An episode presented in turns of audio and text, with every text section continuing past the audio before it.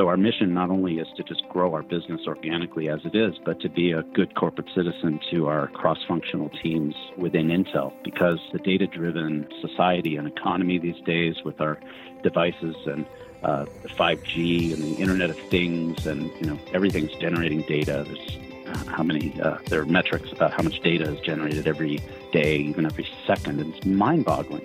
Indeed. So we're not doing acceleration for acceleration's sake. It's the fact that your application.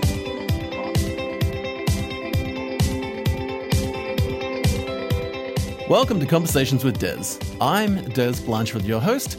Today, I have the pleasure of being joined in the studio by Jim Dworkin. Now, Jim is a senior director in the Cloud Business Unit, a programmable solutions group at Intel. Jim, thanks so much for making time to join us on the show. Welcome.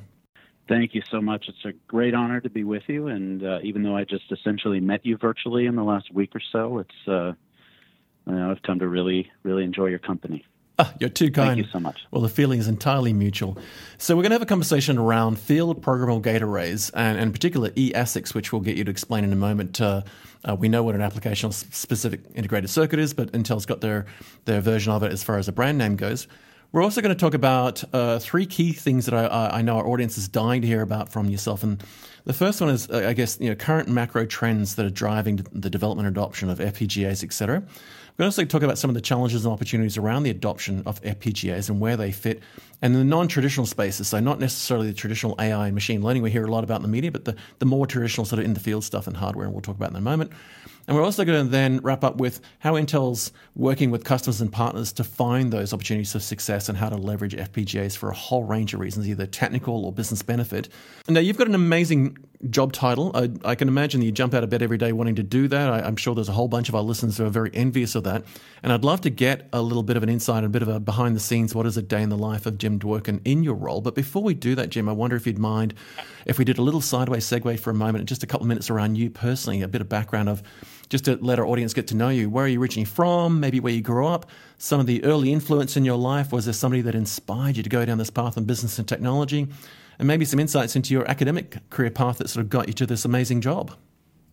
Thank you for asking. Well, uh, I'm the son of uh, immigrants from Poland. So they uh, got out of Poland uh, pre World War II. And if you've ever seen the musical Fiddler on the Roof, kind of imagine that setting in a little village in Poland and coming out of that um, made their way into the U.S. And my parents were married uh, in New York City and made their way down as federal government workers in the U.S. Uh, settled in and around uh, Washington D.C., where I was born. So I grew up and spent you know the first 20 years of my life in Maryland, uh, in a little town called Kensington, and uh, you know beautiful place to grow up. Yeah, academically, yeah, I I went undergraduate, did my undergraduate work at Cornell in the engineering college and then after that four years, uh, I got out and I wasn't burned out like many of my uh, friends were. So I decided I, I knew I wanted to get deeper into a topic, and I was in the electrical engineering department in Cornell. Computer engineering was kind of became a love of mine. VLSI technology uh, was pretty new at the time, and we had a course at Cornell where you could actually design a circuit in um, design a chip in the fall. They'd fab it over the winter break, and then you come back and test it in uh, in the spring. Mine was supposed to play the game Mastermind, if you know that one with the colors and the yeah. four pegs. Yeah, uh, that you have to guess. Uh, I think that the the port ship had latch up issues, so it actually never functions. Functioned, but it was you know, really cool and created a spark in me to go into VLSI uh, design. I went to the University of Maryland uh, back home um, for my uh, master's in computer engineering, master's of science, and I came up uh, through Motorola for about the first half of my career. I'm about 30 years in. Halfway through, I decided that I was you know, really happy doing engineering work, but I was fascinated by the business side. That led me to go into an MBA program. So I was uh, fortunate enough to be sponsored by Motorola for that, and uh, got my master's uh, in business at the Arizona State University where I lived, and then uh, my wife and I, my wife is from the Bay Area here, the San Francisco Bay Area, so we made our way up here with our three kids at the time. After that, and uh, we had our fourth boy, and here we sit. So, um, wow, that's how I got here. Definitely was inspired at Cornell by that that course we talked about, and a, an advisor who said, "Hey, this you know this semiconductor thing's gonna, I think it's gonna take off." So um, that was that was that. It was. Uh, I also looked up to the likes of Steve Jobs and and Woz, you know, who were yeah. Industry uh, you know luminaries, and I, I really admired their not only their success and their innovation, but their their their way of simplifying things. You know, taking complex problems and making them simple for humans. And and then actually later in life, the last thing I'll say is. Uh, I really started to get into reading about philosophy. So, uh, the late Christopher Hitchens was a um, big influence on me, and A.C. Grayling is another one of his peers who wrote about humanism. So, I've really done a lot of thinking a little, bit later in my midlife here about uh, our relationship to each other as humans and to the planet and so on. Wow. It's an amazing background and, and, and probably what I would imagine the perfect pedigree to, to the role you're currently holding now. And, and uh, looking into to some of your career path, you've held some amazing jobs and amazing job titles. And but I love the fact that you you had that early formative uh, influence around the large scale integration work you did. And I guess it's it's it's uh, the perfect kind of uh, lead into where you are now with, with what you're doing with around FPGAs and, and, and at Intel. Um, yeah. But it, it seems to me like you've got this this very natural evolution of kind of where you've developed as an individual and, and your skill set and mm-hmm. your, your career. And I love the fact you've got your, your MBA as well as a deeply technical background because, in my mind, I think a lot of uh, thought leaders or business leaders who are either one or the other have a very skewed view of the world with the greatest respect to them. Whereas people who've got a, a balance of, of, business capabilities and skills and experiences, such as an MBA, but also the technical yeah. engineering background, can balance it out and find the, the opportunities for either a business benefit or a technology benefit in the same sentence. And, and I think that's mm-hmm. more and more rare these days, right? But I think that's fascinating. That, that must have held you in good stead in each of these key roles, uh, being able to balance that. It it really has, and it's hard, uh, uh, as you were talking, I was thinking it's hard to appreciate on a day to day basis, you know, yourself and your mindfulness about your own life. But there was a point, like halfway through my career, where I said, okay, wait a minute, let me make a decision here. When I, I'm going to project myself out into my retired self, what do I want to look back on my life arc? And yeah, you know, I have my wife and my kids, and, and I want to bring them up well and I want to look back on my career and I want to say that I challenged myself. I, I have a love of learning, and uh, that as an engineering, uh, you know, individual contributor leading into a, a leader, more and more leadership roles, and I was a co-founder of Motorola's Security Technology Center, which was kind of on par at the time with PowerPC, Somerset, and M-CORE and StarCore, DSP, all these core technology centers, and we started up the security one. And I thought, well, you know, this is this is great, but I was kind of more on the introverted side, and I didn't want to just come to work and sit in an office all day. I wanted to force myself to go out and be with, you know, say a sales organization, be with more Type A people and challenge myself. And even though I knew, I knew, I thought about this often, it was going to be kind of, you know, challenging as a human being to go out there and deliberately put myself off balance, but I knew it would make me a better human. And when I look back in my life, I would have that arc of, yeah, I did, you know, I didn't just stick to the same thing. I was always learning. And that's maybe not for everyone. It, it worked for me, and it, it did allow me to carve quite a diverse, um, you know, application set. I've done different roles at different companies, as you said, and I think it's it's given me a, more of that 360 degree view of what it takes to be successful in, in business. Oh, it's fantastic. And congratulations on an amazing career so far. And I, I, think you've got some amazing things ahead of you to do yet, and in, your current role in particular. So, we're going to have a conversation around the whole topic of field programmable gate arrays. And, and, and I'd love to kind of, you know, we, we were talking off record a little bit now, uh, but I just wanted to sort of highlight this bullet point. point, and that is that we were talking earlier about the fact that, you know, FPGAs are getting a lot of attention in sort of the I guess, what we generally talk about artificial intelligence space, but particularly machine learning and, and, and less case deep learning at the stage. But I want to kind of put that aside and look at the, the more broad and, and deep usages of FPGAs that you're seeing there in space. Before we dive into a couple of the key topics I wanted to talk about, I wonder if you could maybe just set the scene for us of kind of where you're primarily focused with FPGAs and, and the types of segments and markets areas that you're sort of covering with that, just to set the scene uh, and then I'd love to sort of dive into what a day in the life of, of, of Jim Dworkin's like. But just as far as the, the FPGA context is concerned, can you maybe set the scene for out, outside the sort of the broad AI and ML space, what are some of the key areas that FPGAs are fitting into in your world that you're sort of seeing, whether it's embedded or in devices and so forth?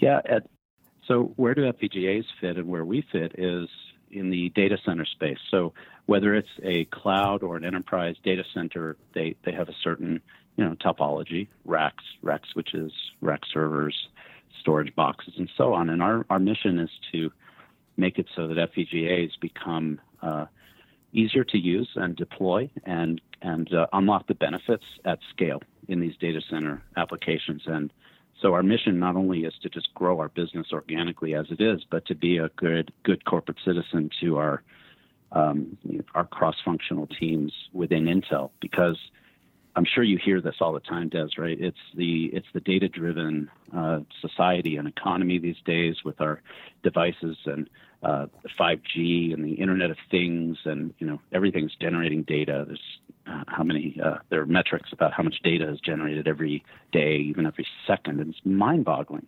Indeed. So we're not doing acceleration for acceleration's sake. It's the fact that your application processors, which are typically Xeon uh, CPUs, they get bottlenecked by either memory, I/O, um, storage, and so we're unlocking the potential to act on all this data and make our lives better by smartly inserting um, FPGA technology uh, into data centers. And, and it turns out that's a really challenging and, and fulfilling um, pursuit. Indeed, in both commercially and technically, which we'll dive into a bit. Before we get into that, though, and thank you for that, because uh, I, I, like to be able to set the sort of scene for where we're going to dive into so that we make sure that people don't think we're going to go into more broad things around AI, because we cover that a lot.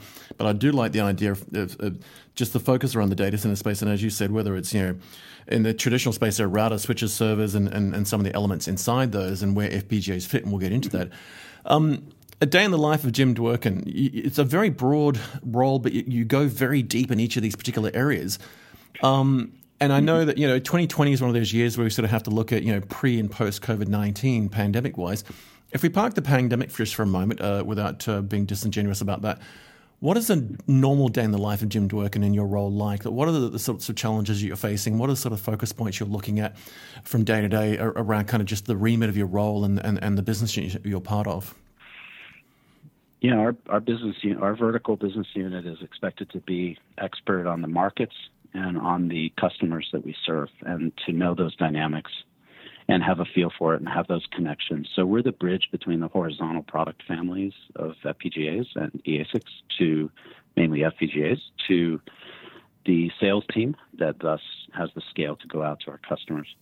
So, you know, a day in the life for me, it's a it's a global role, it's a business development role, and uh, so we're measured on our revenue growth and our margin achievements, the, the normal business metrics, uh, and design wins. Um, now, it's a global role, so it's it's round the clock, and I know you know what that's like. Indeed. So it's typically, you know, it can be calls in the morning, get up, and it's calls in the morning while you're having coffee and trying to get some breakfast in you, and and then getting into the commute here in the Bay Area, which could be quite long at times, and uh, get into work and then you're having meetings and if you're lucky you can slip in some some actual work you know to do some powerpoint or, or some business analysis. So, so you're doing that most of the day and and having other calls. And then when it gets to the evening time that's when asia wakes up.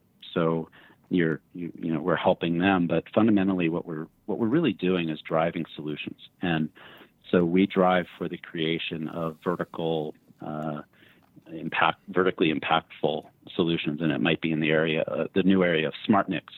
Um, so basically processing infrastructure faster. Um, it's in the area of AI, and we'll talk about that more in a moment. It's in the area of storage. So moving the uh, instead of moving the data to the compute, it's moving the compute out close to the data, tight coupling, and, and we're playing around in really interesting applications like you know Hadoop or um, data the base applications query data analytics and, and putting the FPGA based compute close to that data.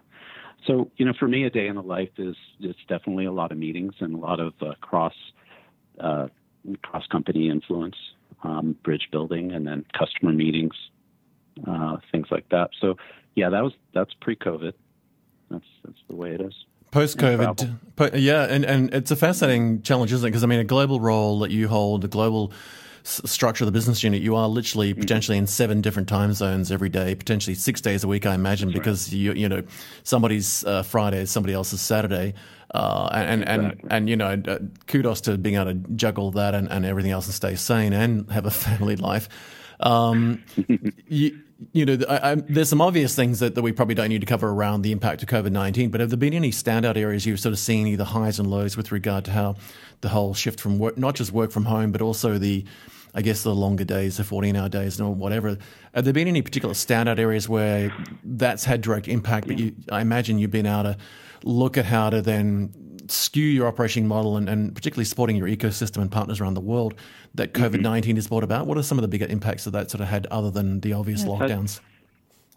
Yeah, yeah, exactly. I mean, and, and I'm feeling all of that too. I'm human and we're all going through it. And actually, we do a lot of excellent things culturally within Intel to support each other. Our leaders are on point with good messages about, you know, take care of, uh, take time for yourself, take a wellness day, um, get up, walk around, you know, all these kinds of things. So I'm very, I feel very, very fortunate to be a company that puts such a high priority on its people because that's what really matters uh, at the end of the day. And um, for me, some of the interesting changes that have gone through is the uh, is the lack of travel. And in my job, we're frequently traveling to visit customers, to visit partners, to influence uh, the ecosystem and trade shows and other things like being out there. Now, the fact that we can't travel has made it you know different, just like it is for everyone else. You have to do meetings over Zoom and so on, but there are less face-to-face customer meetings, and that means, well, we'll see. You know what the impact is in a year, in two years, in five years from that not being able to build the relationships face to face and having that downtime. You know, have a have a drink with them or whatever it is afterwards or lunch. So uh, I'm, inter- I'm interested to see how that will affect things, but we we're finding that we're being um, I, I, would say as successful as we have been, if not more so. Not just because we have great you know products and solutions, uh, um, but we're relying on our team more, our global team. So I think this is really favoring companies like Intel that have scale and um, it's allowed us to what's the right word? I mean, I, I have uh, someone in China that works for me, and he's collaborating closely with a bunch of our sales and marketing peers over there and support peers. Right. And he's getting much better at what he's doing because he's not waiting for me to get off a plane. You know, he's got to actually do. Uh, not that he wasn't doing before, but that's you, you get my yes. point. It's, yeah, yeah. Uh, I think it's made everybody have to kind of raise their game a little bit. So I think that's an interesting uh, twist, a positive twist. The other thing I'll talk about is that I've run two. You'd never know it by looking at me now, but I've run two marathons, uh, full full on marathons in my wow. life. Well, to say I ran ran them is maybe overstating the situation, but I finished them uh, without stopping. So how about that? So um, that's the way I feel every day. You know, right. long days, and I feel like I've by the end of it, I've run a marathon, and uh, and then you just shut it down and wake up and do it all over again. So, yeah, there's some some real. I mean, there's some real personal impacts. There's some societal uh, impacts. There's a whole range of others. But you know, the thing that I, have seen, and, and I've had some amazing conversations with a number of your, your associates and peers across Intel as well. And you know, Intel was inside Southeast Asia building HPC clusters for the early reverse engineering the genomic uh, structure of this thing. Uh, you've got this amazing ecosystem of, of, of partners and, and, and customers you can tap into. But yeah, I think you've touched on a couple of interesting points there. It's kind of flattened the world in many ways, and it's brought us closer. Uh, but it has certainly taken a toll on all of us, and I'm sure you're you're no stranger to that in the long days and the the, the additional work hours. It'll it'll be an interesting year in 2021 as we sort of figure out how we normalize that again. But we won't get into that now. You've mentioned uh, e-ASICs, and I wonder if we can just take a couple of seconds to sort of outline those because a lot of people will probably, I mean, all of our audience know what an application-specific integrated circuit is and, and an ASIC.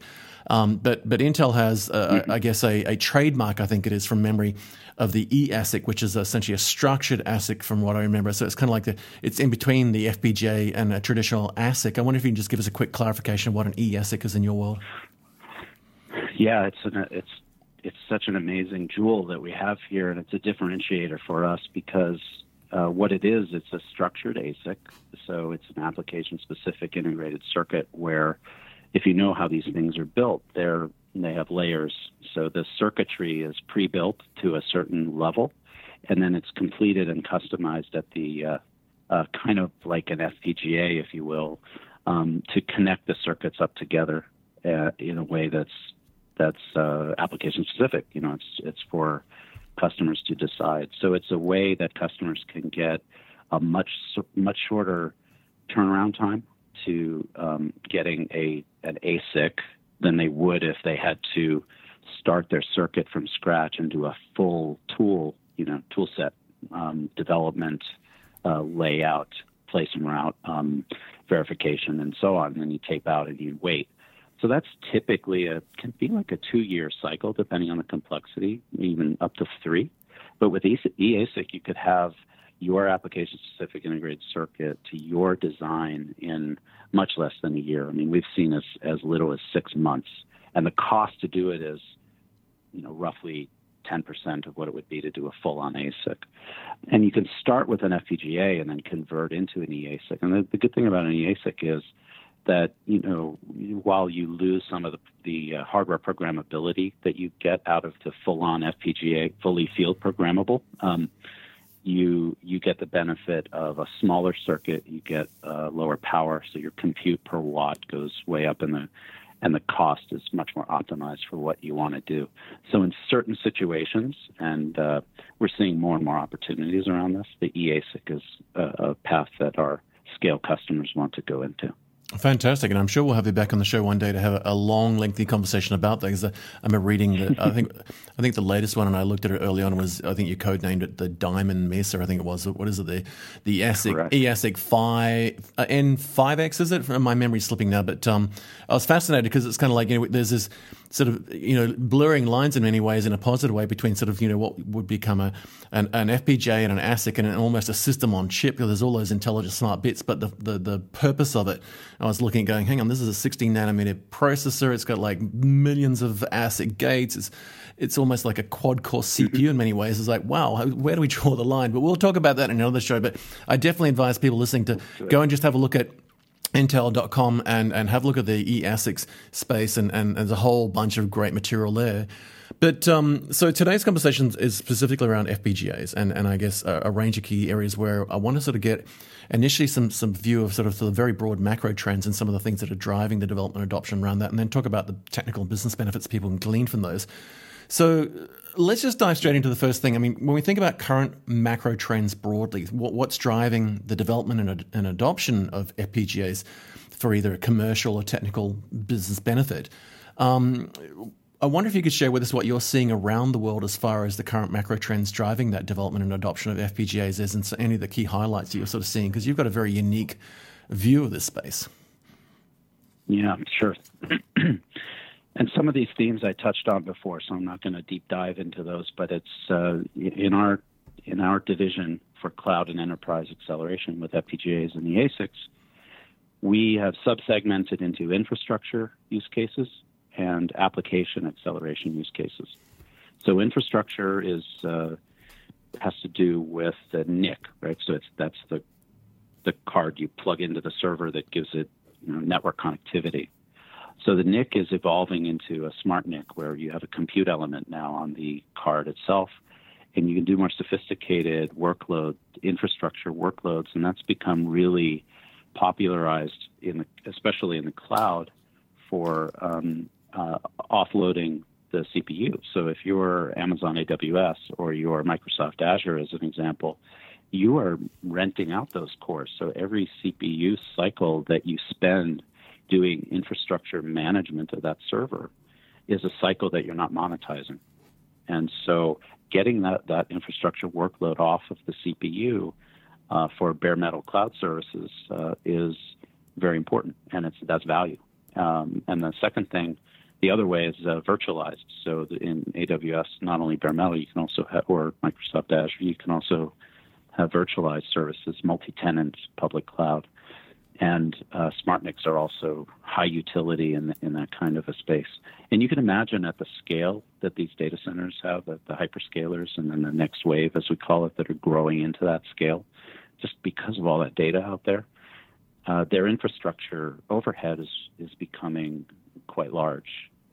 So that's brought in the utility of the FPGA at scale. Microsoft famously selected the Altera FPGA to build its customized SmartNICs that they deploy into every Azure server. And they've been public about that and how they've used it, and the fact that they've they've deployed uh, you know well over a million of them. Uh, and so we enjoy that that part of the business, but we've been able to successfully um, scale that. You know, sometimes there's a halo effect or a, waterfall effect on on its peer group. It's kind of an arms race going on in the in the public cloud vendor space. So we've enjoyed um, some scale out business from that. So FPGA is deployed at scale in uh, in data centers for infrastructure acceleration is is a thing. So we, we are uh, pushing the state of the art there. Wow, it's fascinating. trying to. We just actually last uh, this quarter in October we launched our new platform. It's an FPGA cloud SmartNIC platform so it's not an Intel product, but it, it basically replicates the architecture that the hyperscalers have commonly used by pairing one of our FPGAs, uh, high performance FPGAs, with a Xeon class system on a chip SoC. So it's two two chips on a card, but it looks just like a smart. It is a SmartNIC uh, platform, and then we productize that through our partners, and so that gives the, the the tier two, the next wave, as I was saying, or the tier one and a half uh, large scale data centers to get access to the same kinds of solutions and technologies that the hyperscalers have done in a DIY, do it yourself. Um, we're bringing that to the masses through our platform.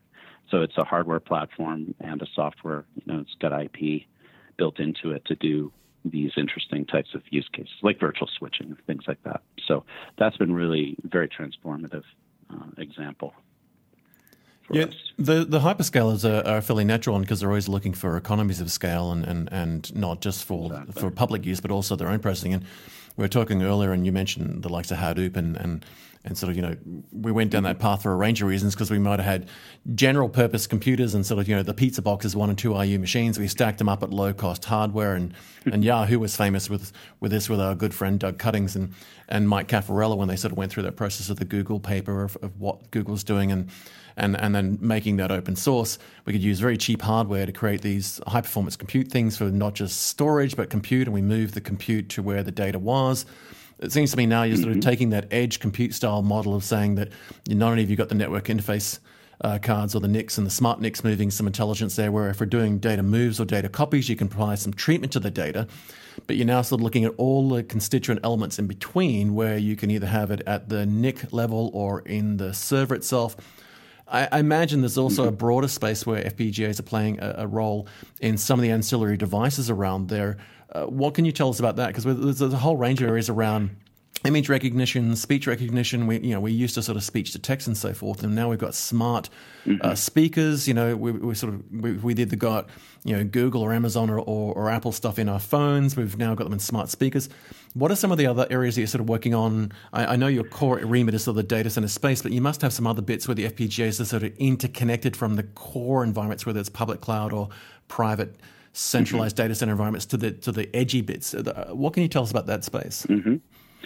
Yeah, not only the edge, but all the way to the endpoints in the IoT. So uh, we're we're fortunate enough to enough to have the scale in our product family and different architecture types. If you go beyond FPGAs all the way through Intel, to be able to go into very you know small IoT devices all the way into the the big iron, if you will, in the core. So we spend a lot of time working cross functionally across our verticals to make uh, compatible solutions as we can. So there's ed, there's there's data center core, there's data center edge, and then there's edge like retail edge, and then you know, there are multiple edges, right? Um, and but you're exactly right. The the the the way that we are able to um, innovate is by is by capitalizing on efficiencies in our own development so that we can create compatible solutions.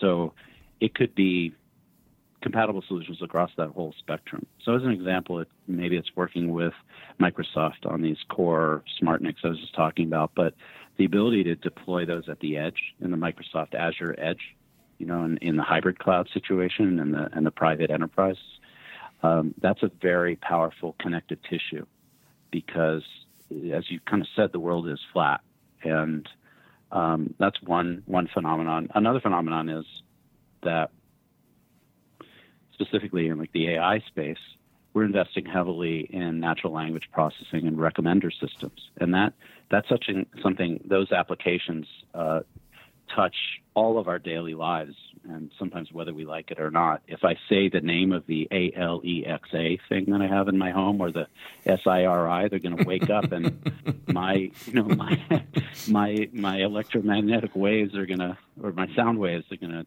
convert and then go all the way up into the cloud. So we just launched a new FPGA that has uh, kind of turbocharged, enhanced uh, DSPs. It's quite an engineering feat, actually. That um, that gives. Uh, well, we just have a demo with a partner now with Myrtle that takes the WaveNet vocoder, voice uh, coder, and it does 8x the channel density. Wow. Uh, I forget what it is, like 16 kilohertz channels. And if you go to 32 kilohertz channels, it's uh, it's 16x, so we linearly scale to 16x, whereas we do the same benchmark on a GPU, and they lose efficiency, so they scale um, down by 4x, where we scale down by 2x as you go twice the channel complexity. It's a, and it's just a perfect. There's a white paper on that that uh, I can point your listeners to later. A white paper and a, just a simple demo on it. But what it really highlights is that FPGAs, the utility of these things, and um, how the performance of a GPU can be very modal, just based on the microarchitecture, the way it's built, with the really high performance, uh, you know, like a Ferrari engine, and then uh, you put the the memory hierarchy around it, and if you kind of um, go off of what they're optimized for, they lose performance, they lose efficiency, the latencies go way up, which is really important in speech processing. With the FPGA, we're we're much more of a spatial architecture and with this turbo kind of souped up DSP in our new Stratix 10 uh, NX family, we uh, you know we can keep the performance up even in you know if you change the the model type or you change the number of parameters, the size or the you know the, the codec that you're doing. So that's led to some really nice results for us, and we're we're fitting in a in a really nice niche in the AI space, uh, a large and growing one. It's enormous growth opportunity there, and and uh, there are a number of things there. I just wanted to circle back briefly. I mean, you touched on some amazing uh, uh, overall trends that are driving it. You know, I've seen some projects come out that Intel's working on. I know where, where there's an organization that used to make fairly dumb speakers and capture the audio in, say, hot, uh, hospital rooms, and then bring that back into a data center in a cloud environment and use your technology to work out did I just drop a pillow, or was that a human being that fell on the ground, or um, and they're getting yeah. even smarter now that if someone goes to the bathroom and they can detect the, the, the movement of fluid, and if, if, it's the right amount of fluid, if someone's not drinking enough water, now they're talking about using your tech and particularly FPGAs, I'm sure, to put that intelligence in the device in the room so they're not having to move the data across the network. They can potentially keep that data more secure. And I, I guess we're doing that. We're seeing that where I guess in many ways I treat mobile phones like little early adoption spaces where we have these generic things that are very powerful, very smart and we put some apps in and they do certain stuff. But just like the, and we won't, you know, I put all my devices to sleep beforehand, so we won't say it out loud. But if you have a, a smart agent in some form of speaker and you say something, it will capture that waveform, send it off to the cloud, process it, whether it's, you know, listening to a song and trying to figure out whose song it is in the title or whether it's just a command. Um, well, now we're seeing that with like, you know, tracking things like bird sounds in the field where sensors are telling us whether animals are moving around, water moving in pipes. And I, I find this fascinating because there are a whole bunch of these use cases that we hadn't really anticipated that you already had the tech to apply to, but now you're fine tuning that technology to put it even further and further and more immersed. And I imagine that's that's right. Playing all the way into now autonomous things and intelligent planes and intelligent screens and you know not just the cute thing of hey you know what's the time of the date and the weather or how do I bake these these cakes, but really critical life saving things, which is more and more important, uh, particularly given where we are now in 2020 with the pandemic. And that is mm-hmm. that, you know, you can have smart devices tracking your heart rate or whatever the case may be. Are there any real outliers you've seen there that you can highlight? I guess just the fun factor bits that were, were sort of not expected, but but really changed the way that some of these things are done. I imagine cars are an example where cars moving around, we had FPGAs looking at managing the, the, the actual machinery in the engine, but then all of a sudden fuel efficiency became a thing, and then the environment there, and then the entertainment. There must be some areas that you just look at and go, you know what, we, we probably could have figured that out, but that was just out there. You must have a few fun examples like that where the FPGAs are being applied in ways you hadn't expected, whether it's in the data center or in the infrastructure or at the at the edge, uh, down at the device level. Yeah, I mean, I'm I'm. It goes from the kind of wow factor to the little bit more mundane, or it's under the hood, so we don't really think about it. And I I don't drive the automotive space, no pun intended. That's not my uh, my end market, but you know, I'm definitely watching the trends there. And I remember even back when I was in Motorola, we were talking about the intelligent car and uh, you know uh, working with uh, BMW and the likes of BMWs and the more advanced engineering auto companies, and the fact that they could detect whether the driver was asleep. I thought like the, they're getting drowsy and then they would buzz you. You know, I think that's a thing now. That's a that's yeah, a feature. Yeah. And and so what was science fiction before and I have this theory, by the way, Dez, that everything you know in technology is driven from Star Trek. Like we're oh. all just rep, trying to replicate. Oh, 100 percent with so. you. well, remember, but, was it Arthur know, C. Clarke? That, was Arthur C. Clarke that said a sufficiently advanced technology is indistinguishable from magic? So, you, you know, you're absolutely right. I mean, exactly. particularly our generation who grew That's up right. with Star Trek, right? Totally, yeah. So, you know, that I thought was that had a, a great wow factor, and I, I have. We were laughing earlier. I, I happened to drive a. Um, uh, Tesla and has the auto driving capability. Um, so the navigation capability and that that in itself is quite amazing to me. Even though I have, I feel like I have to babysit. You know, I'm of a certain age. You know, um, that I, I feel like I have to babysit that. But that's coming along quickly yeah. too. But even something think about something even um, more mundane as going and doing a Bing search. When you when you do a Bing search, it's running through one of our devices. So right. there's the Microsoft Catapult, pretty famous Catapult program that ended up dovetailing into Bing Search Acceleration um, and into ultimately uh, Brainwave. And they have a really excellent uh, toolkit for AI that they use for multiple things.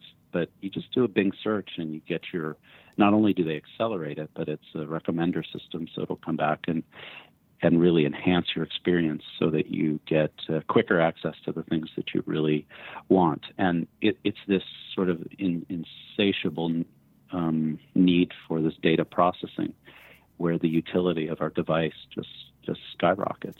Um, so yeah, and I, I, love the fact that you can build use cases on it, right? I mean, you know, um, I test drove a little Audi the other day, and uh, I got haptic feedback as I went from one lane to another because it recognized I was mm. leaving the lane because it recognized you know, white lines on the road.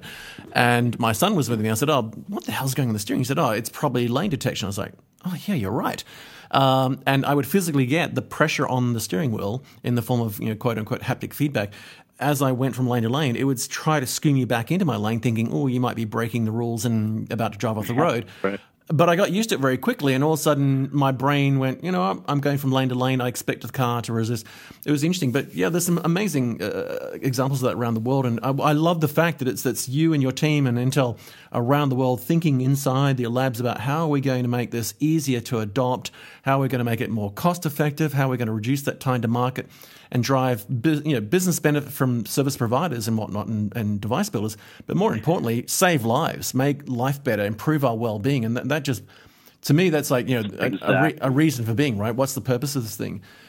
That when I think technology of, with a with a heart, right? well, literally with a heart, and literally, yeah. About, but yeah, I don't, I don't want to envision a, I don't want to live in a world that's the Wall E. Remember that movie, mm, mm. the Wall E creation. You know? That's a brilliant I don't movie. want to live in that world. In fact, if any, uh, it was. If anyone hasn't seen that yeah. Wall E movie, definitely go watch it. it uh, it's it's a, it's a life changer. There's some key challenges and opportunities around the adoption of FPGAs. There, when I when we you know when we're talking to people either yeah. in, inside boardrooms or we're talking to engineering teams, there's awareness, there's education, there's hands-on, there's running of trials and proof of concepts, there's finding the appropriate business partner in your ecosystem within Intel, or even potentially talking directly to the Intel and, and people like yourself. I wonder if you can give us your take on the key challenges and opportunities that you and your team are seeing around the world regarding the hmm. adoption of, of, of FPGAs, and I guess also your eASICs in the whole space, and what your general sense of yeah. the market readiness is, because I think there's some very broad things that you're you're going to have your finger in the pulse of that we may not have considered. the market's ready for solutions to problems and, and always has been. So to me, the, the FPGA is the underlying hardware and it has a certain type of complexity because of its spatial architecture. And w- what we need to do is demystify it, or ideally just hide the complexity completely from the the end user or the our customer that's uh, trying to solve a problem. And let me let me be a little bit more specific. So I, I, told you this story um, last week when we talked. Um, you know, when I look over the, the decades, at least, that I've been involved in the industry, you and I were kind of um, bonding over the fact that we had both done assembly language programming on the old 8085 CPU. And it used to be that that's that's how you did it, and that's how you optimized your code. Like what was code? There weren't you know real mature compilers and high level languages at the time and and there was just a huge investment and a big push. Obviously, you know, Intel's legendary in that um, uh, in in developing that ecosystem, and uh, you know, CPUs they're they're quite complex when you look under the hood. But if we didn't have all these tools and languages and libraries and history and ecosystem, um, you know, they might be considered hard to adopt. But we don't think about that anymore because it's basically easy now, and we're all trained in it. Now, uh, GPUs.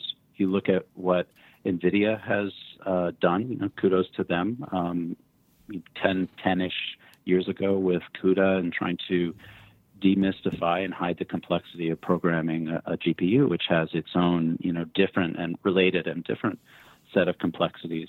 And, and yeah, you just look at it and you say they've done a good job with that. And um, uh, that's made it easier, and you can see the business results that have come and that the adoption and, and problem solving that they've been able to do in, in AI. Now, I happen to believe that that's uh, that's the mid that's the that, that's the second quarter of the game. You know, so you know we're entering the second half, as it were, and Intel has been excellent in acquiring technologies and investing in technologies from you know spatial to um, you know vector processing to traditional scalar processing and so on. So we have all these different kind of hardware complex products, and it's about platforms. It's about everything I just mentioned: libraries and compilers and high-level languages.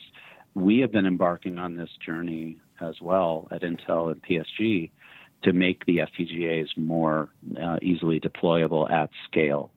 So it's things like um, the new Intel OFS, the uh, Open FPGA stack that we've just delivered into the open ecosystem. Uh, that was launched, I think, this quarter, um, and that's transformative because it it really delivers to the customer and our customers that are building in solutions for for end customers and users. It gives them a common foundation. Why should they work on optimizing how a PCI Express interface works or an Ethernet port or you know some of these common interfaces, let them just work on the value add that they're trying to do to differentiate and, and uh, solve a problem. So that's just one stack component.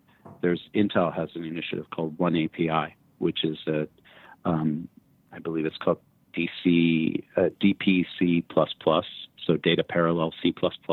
So it's extensions to the ubiquitous C++ language that hide the complexity of of data parallelism, data parallelism in the fundamental hardware architecture underneath.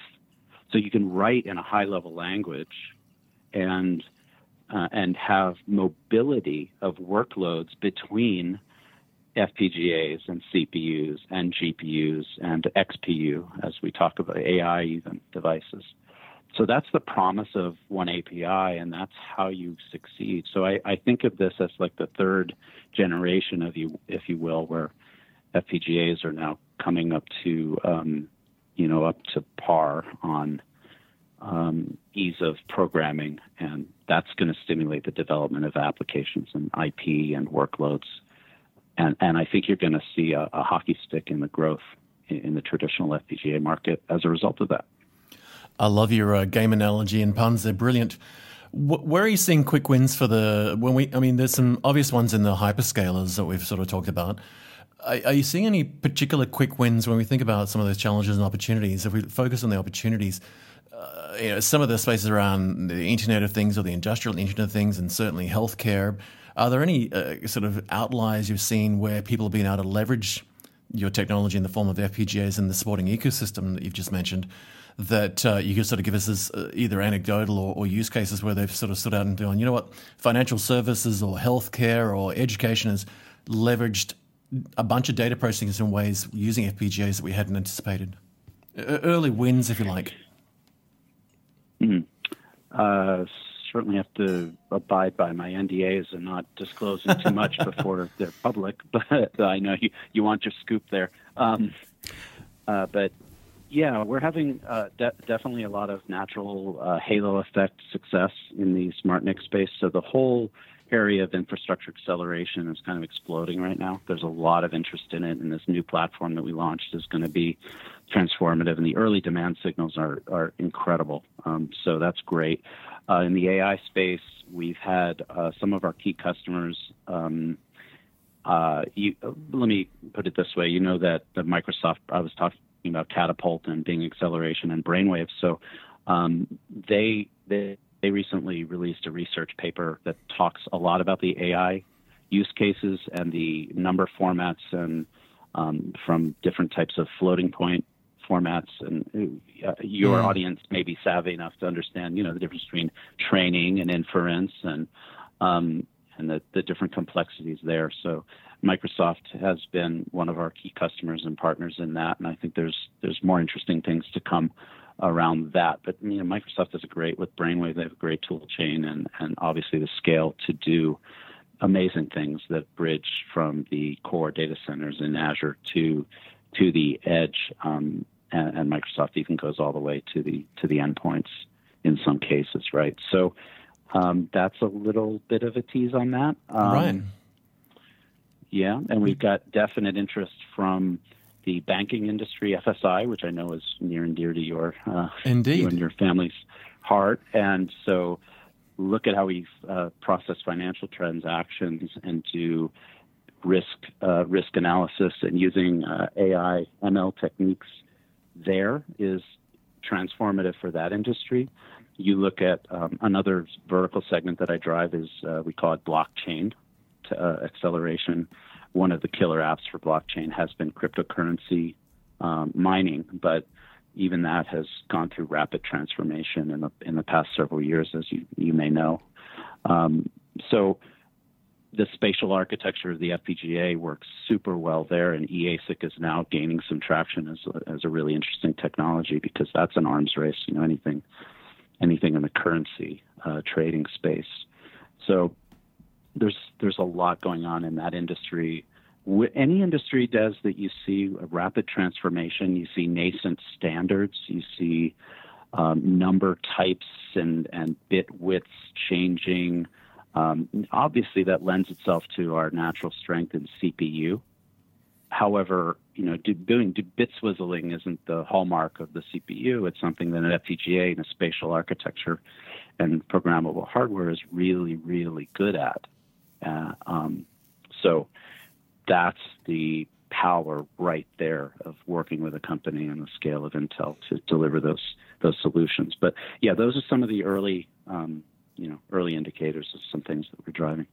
Indeed, and and I promise you, I wasn't trying to catch you out there for the uh, front page of the New York Times that were, but uh, uh, I think you know we've touched on a range of broad things that, that people might traditionally think about with regard to kind of the transition from a general purpose computer to sort of a graphics processing unit being treated like a big math processor to then FPGAs entering the game in ways that we may have thought of, as you said, in the traditional use of infrastructure like smart NICs and, and intelligent things that go from network and storage and, and then in between the compute and we've talked broadly about some of the areas where it's like inside devices or at the edge.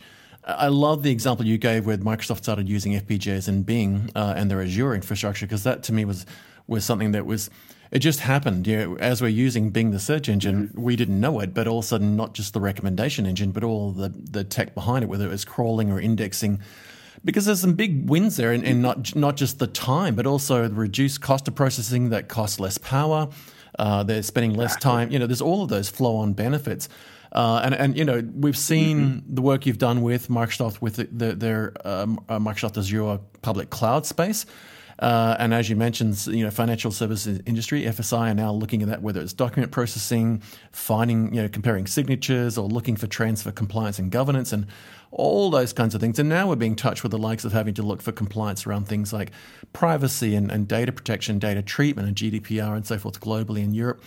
Um, I wonder, and, yeah. and, and, and, even in there, it's commoditized, you know, and people will probably know this in the audience, but just to highlight it, that if you just go and have a look at what, what Intel's done with the FPGAs in their relationship with Microsoft around making, uh, uh, you know, less traditional, uh, what we would traditionally call deep uh, uh, learning neural networks, and traditional algorithms like ResNet 50 and others and ResNet 152 that are available in various zones, where some investment made in having those FPGA, FPGAs in particular zones and regions and bits of hardware.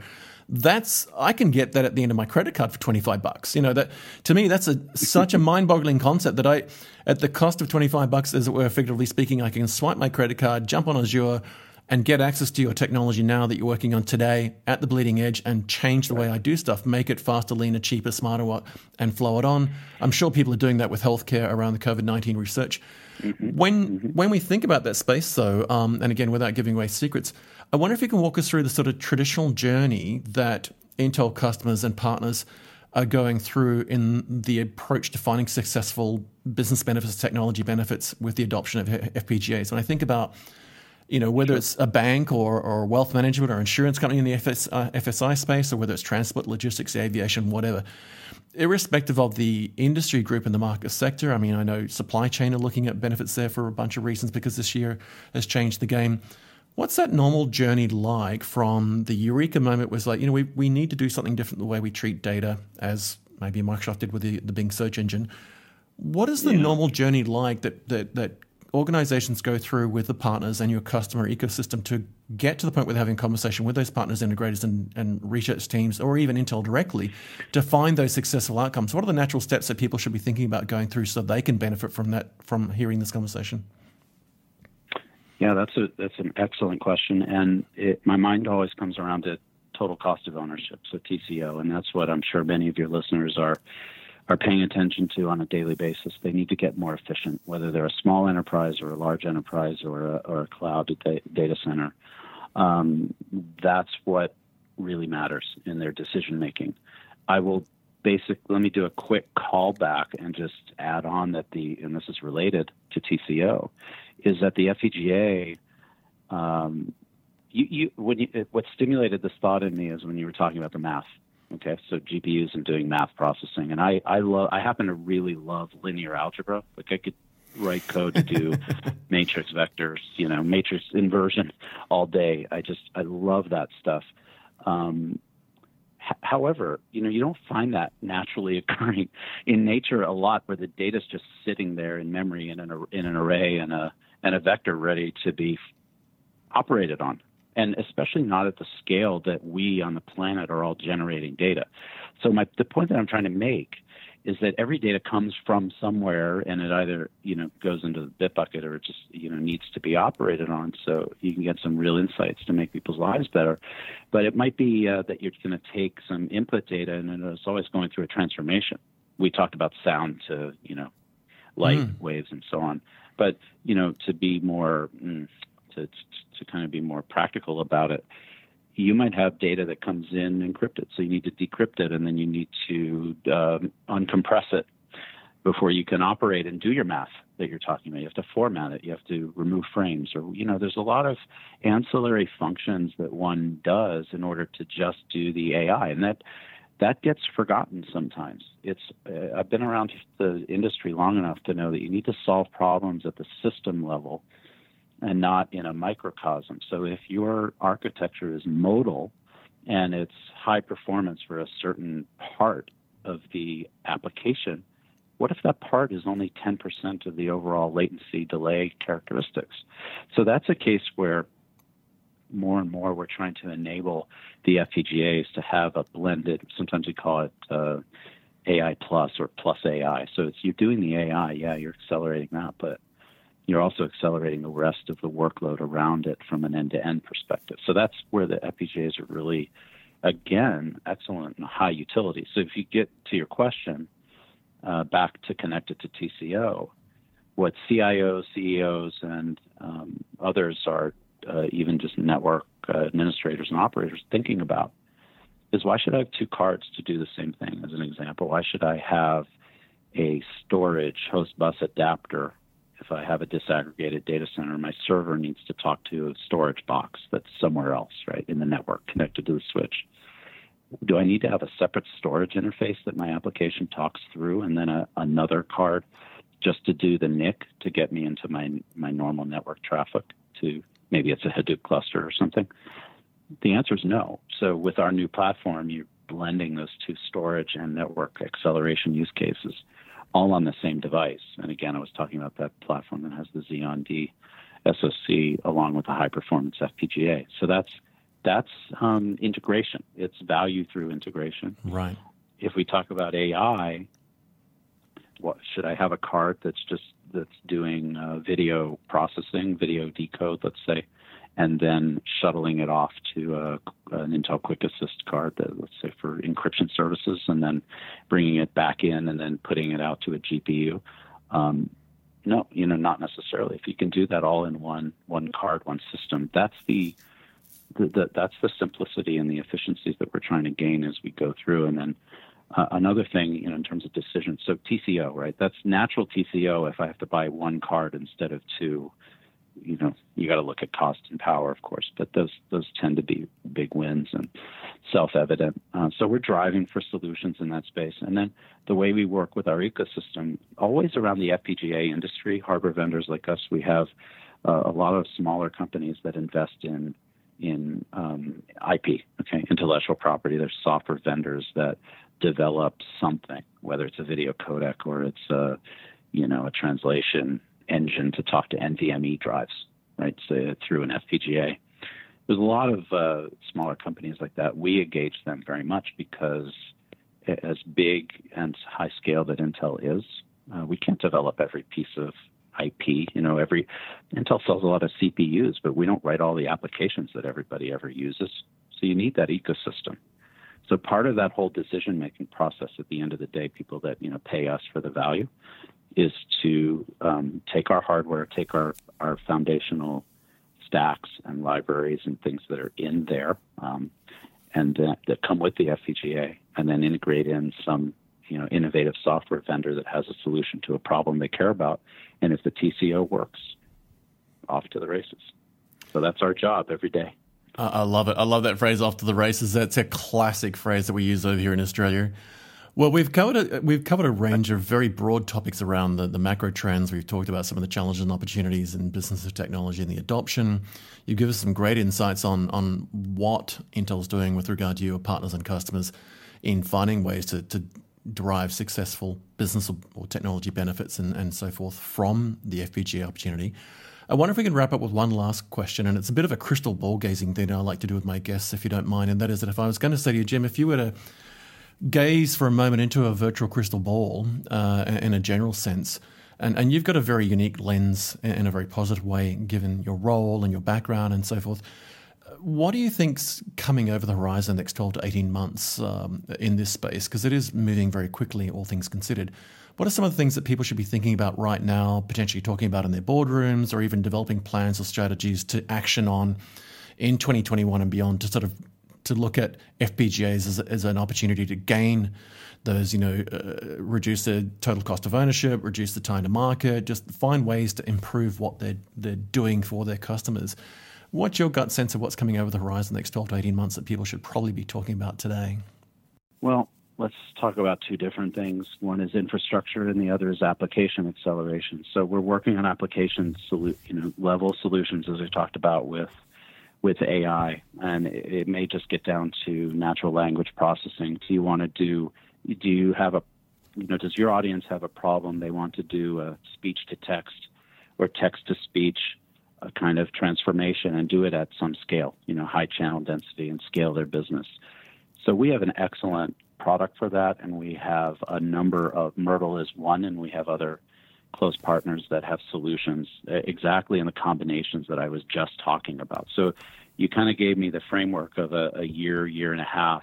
That's that's what I would want to um, suggest that people think about. Um, you, you can you naturally go towards a GPU solution um, that look for something more off the shelf. But if we can do 8x the performance, 16x the channel density, um, and all other things being equal, why wouldn't you look for a solution like ours? You, it's a competitive world out there, and you want to differentiate.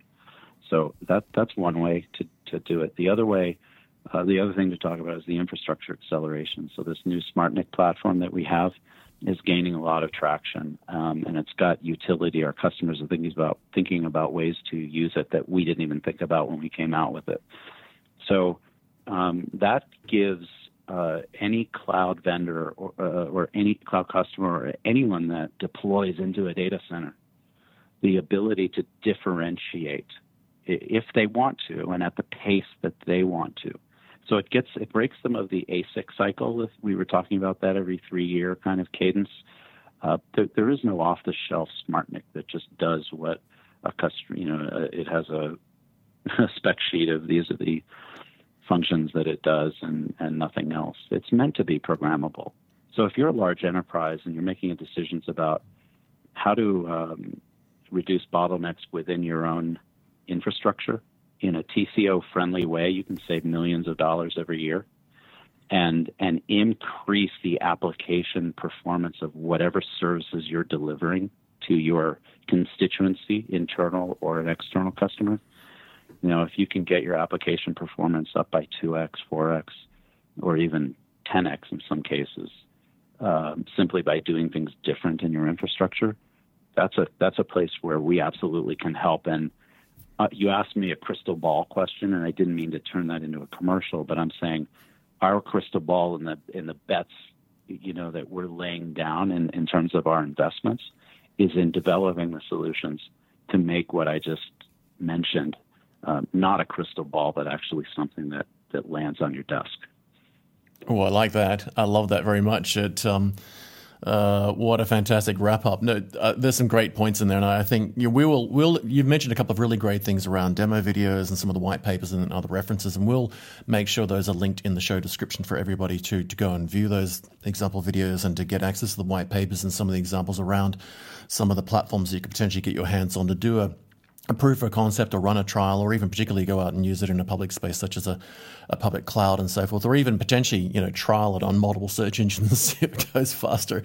Jim it's been fascinating yeah. spending an hour with you. Thank you so much for making time. I, i'm I could probably listen to you all day on the depth and breadth you've got on your life experience and, and what you bring to the role currently here at Intel and, and your own hands on experience in implementing some of these. But I do like the two key points that we'll wrap up, and that is that if you've got an infrastructure or a software problem that you're solving and, and you're looking to do things like compress time, reduce the movement of data, bring some of your costs down, or even potentially just run it greener and produce less carbon, there are so many options that yourself and your team at Intel have made available that are, as you said, effectively off the shelf now and can be tailored, that I think it behooves every one of our listeners and their associates and, and so forth to to get up to speed with it, and, and, and we, we know they're listening to, to do just that. But also go and do some homework, do some reading, get their hands on some of those white papers and watch those demo videos and see exactly what you and your team are doing inside the cloud business unit there uh, within the Programmable Solutions Group at Intel. Uh, and and challenge themselves in 2021 to reduce some costs, reduce time, add value to what their their supply chain or their whatever the case may be, business is doing, and, um, and, and, and potentially save money, save lives. Jim, thanks so much for your time. It's been an absolute pleasure. I can't wait to have you back on the show again soon, and I know our audience is going to love this and, and pass it on to their associates. I hope you and your, your family and your team there at Intel stay safe for the rest of the period. I hope you have a fantastic uh, Christmas break over the Christian holiday. And hopefully, we'll have you back next year for to uh, continue the conversation and see how it's been running from there, and then maybe check in some of those crystal ball predictions. I look forward to it, Dez. It's been great to meet you. Thank you so much for the opportunity. And uh, this is definitely a highlight of my day, if not my entire career. And uh, really, thank you for the opportunity to speak to this. You're far too kind. We will definitely have you back. Folks, thanks for tuning in. We'll look forward to seeing you in the next show. Um, it's been an absolute pleasure to have uh, Jim Dworkin, Senior Director for the Cloud Business Unit in the Programmable Solutions Group at Intel on the show, and we will definitely have him back. And if you've got any other questions, send them in to us. Either post it with one of the hashtags that you follow with us and, and the Intel uh, conversation on Twitter and LinkedIn, or reach out to team directly. We'll have plenty of links in the show description. Stay safe, Jim. Uh, have a great Christmas, and we will catch you soon. You too. Thanks.